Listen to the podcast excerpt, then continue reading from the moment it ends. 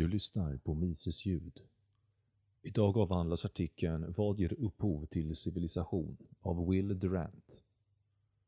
Will Durant var en amerikansk filosof, historiker och författare. Hans mest kända verk är serien The Story of Civilization, som han delvis skrev tillsammans med sin fru Ariel Durant. Den hanterar den västerländska civilisationen från sin förhistoriska början i Our Oriental Heritage fram till 1800-talets början i The Age of Napoleon. Allt som allt bestod den av 11 volymer och tog mer än 40 år att skriva. Paret Durant hade planer på två ytterligare volymer, The Age of Darwin och The Age of Einstein. Men det gick båda bort innan de hann färdigställa den. Denna artikel är tagen från introduktionen till den första volymen, Our Oriental Heritage, och har översatts till svenska av Joakim Kempe. Inläsare Magnus hälsar er välkomna. three,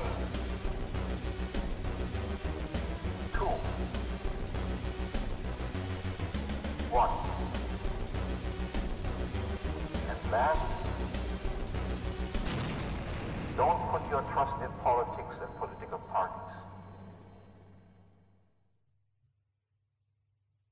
I en tid då Sverige undersöker möjligheten att stryka historieundervisningen från antiken till 1700-talet, det vill säga nästan exakt allt det som paret Durans böcker täcker, kan det vara värt att ta sig till Robert Heinleins ord om att de som ignorerar sin historia varken har ett förflutet eller en framtid.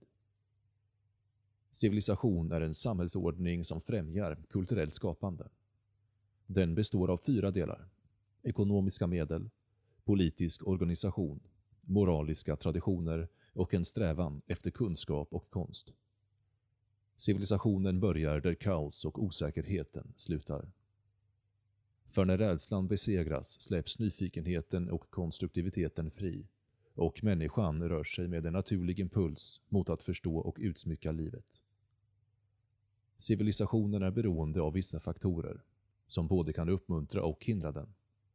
Först och främst geologiska faktorer. Civilisationen är ett interludium mellan två istider. När som helst kan inlandsisen ta över och täcka människans verk med is och sten och begränsa livet till ett litet område. Eller så kan jordbävningen, med vars lov vi bygger våra städer, rycka på axlarna och likgiltigt förtära oss. För det andra, geografiska faktorer. Tropikernas värme och de otaliga parasiter som hemsöker dem är antagonistiska mot civilisationen. Letargi och sjukdom, brådmognad och förfall avleder driftigheten från de oväsentligheter som skapar civilisationen och absorberar dem i hunger och reproduktion.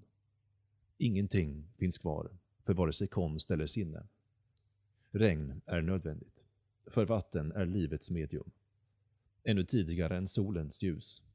Elementens obegripliga nycker kan fördöma hela regioner, som en gång i tiden blomstrade med imperium och industri, till uttorkning, likt Nineve och Babylon.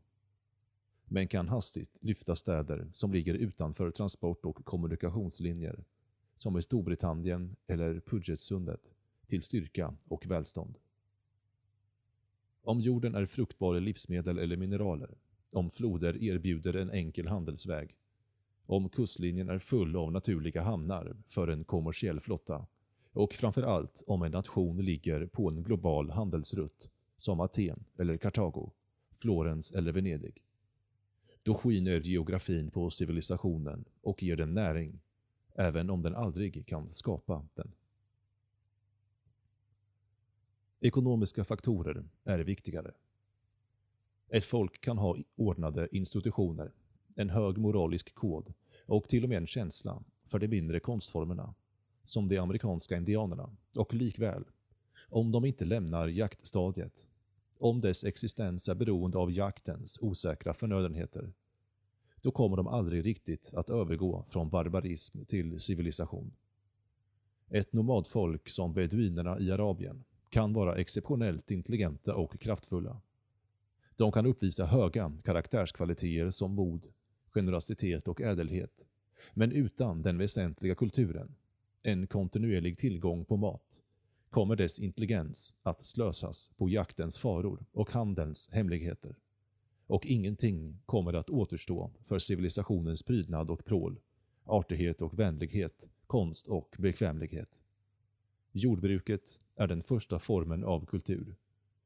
Det är när människan står sig ner för att bearbeta marken och lagra livsmedel för en osäker framtid som hon finner tid och anledning att vara civiliserad. Inom det lilla och säkra området, en tillförlitlig tillgång på vatten och mat, bygger hon sina hyddor, sina tempel och sina skolor. Hon uppfinner produktiva verktyg och tämjer hunden, åsnan, grisen och slutligen sig själv. Hon lär sig att arbeta med regelbundenhet och ordning, lever längre och överför mer fullständigt än innan sitt folks moraliska och mentala arv. Kultur antyder jordbruket, men civilisationen antyder staden. I en aspekt är civilisationen vanan att vara hövlig, och hövligheten är den förfining som stadsborna, som var det som skapade ordet, endast trodde var möjlig i civitas, eller staden. Ty i staden samlas, på gott eller ont, de rikedomar och sinnen som skapas på landsbygden. I staden multipliceras bekvämligheter, lyx och fritid av uppfinningar och industri. I staden möts handlare som byter både varor och idéer. Via denna sinnenas korsbefruktning skärps intelligensen och stimuleras till en skapande kraft. I staden är det möjligt för vissa människor att avstå från skapandet av materiella saker för att istället producera vetenskap och filosofi, litteratur och konst. Civilisationen börjar i bondens hydda, men den blomstrar i städerna. Ras har ingenting att göra med civilisationen. Civilisationen kan förekomma på alla kontinenter och i alla färger. I Peking eller Delhi, i Memphis eller Babylon, Ravenna eller London, Peru eller Yucatan. Det är inte den stora rasen som ger upphov till civilisationen. Det är den stora civilisationen som ger upphov till folket. Geografiska och ekonomiska omständigheter skapar en kultur och kulturen skapar en typ. Engelsmannen ger inte upphov till den brittiska civilisationen. Den ger upphov till honom. Om han bär den med sig vart han än går och klär sig för middag i Timbuktu, är det inte så att han skapar sin civilisation där ånyo, utan snarare så att han till och med där erkänner att den härskar över hans själ. Med samma materiella förhållanden skulle ett annat folk ge upphov till en liknande resultat. Japan återskapar i det 20 århundradet Englands historia under det 19. Civilisationen är relaterad till ras endast i den mening att den ofta föregås av en långsam sammanblandning av olika folk och deras gradvisa assimilering till ett relativt homogent folk. Dessa fysiska och biologiska faktorer är enbart förutsättningar för civilisationen. De varken utgör eller skapar den. Även subtila psykologiska faktorer har en roll att spela. Det måste finnas politisk ordning, även om den är så pass nära kaos som i renässansens Florens eller Rom. Människor måste i stort sett känna att de inte hela tiden riskerar att dödas eller beskattas. Det måste finnas en viss språklig sammanhållning för att fungera som ett medium för mentalt utbyte. Genom kyrkan, familjen, skolan eller på annat sätt måste det finnas en enande moralisk kod. Vissa regler i livets spel som erkänns även av de som bryter mot dem och som ger folks beteenden en viss ordning och regelbundenhet, en viss riktning och stimulans. Kanske måste det också finnas en grundläggande tro som förenar, en viss övernaturlig eller utopisk tro som lyfter moralen från att vara kalkylerande till att vara hängiven och som förädlar livet och ger det en betydelse bortom våra korta liv. Och slutligen måste det finnas utbildning, någon teknik, oavsett hur primitiv, för kulturell överföring. Oavsett om det är genom en imitation, initiering eller instruktion. Oavsett om det är genom far eller mor, lärare eller präst, måste stammens visdom och arv, dess språk och kunskap, dess moral och seder, dess teknik och konst överlämnas till de unga som det instrument som förvandlar dem från djur till människor. När dessa faktorer försvinner, det räcker ibland till och med att endast en av dem försvinner, kan det förstöra en civilisation. En geologisk katastrof eller en omfattande klimatförändring, en okontrollerad epidemi, som den som utplånade halva befolkningen i det romerska imperiet under antoninerna, eller digerdöden som avslutade feodaltiden. Utarmningen av jorden eller förstörelsen av jordbruket genom stadens exploatering av landet, vilket leder till ett osäkert beroende av utländska livsmedel, naturresurser som kollapsar, antingen bränslen eller råvaror.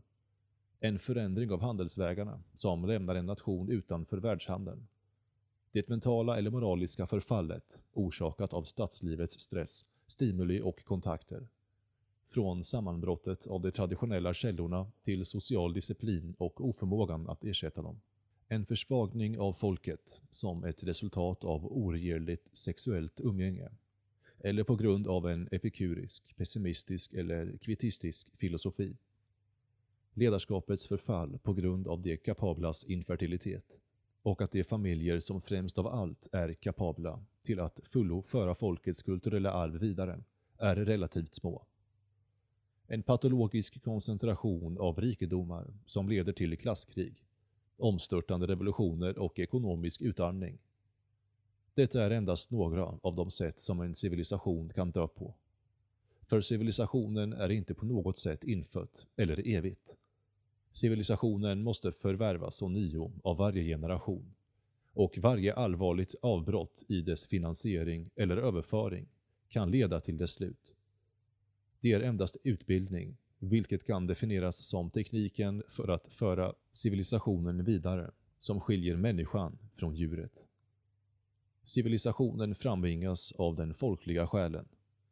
På samma sätt som familjen, och sedan skrivandet, binder generationerna samman. Genom att överlämna de döendes visdom till de unga kan text och handel och tusentals andra kommunikationssätt binda civilisationerna samman och för framtida kulturer bevara allt i vår egen kultur som är av värde för dem. Låt oss innan vi dör samla upp vårt arv och föra det vidare till våra barn.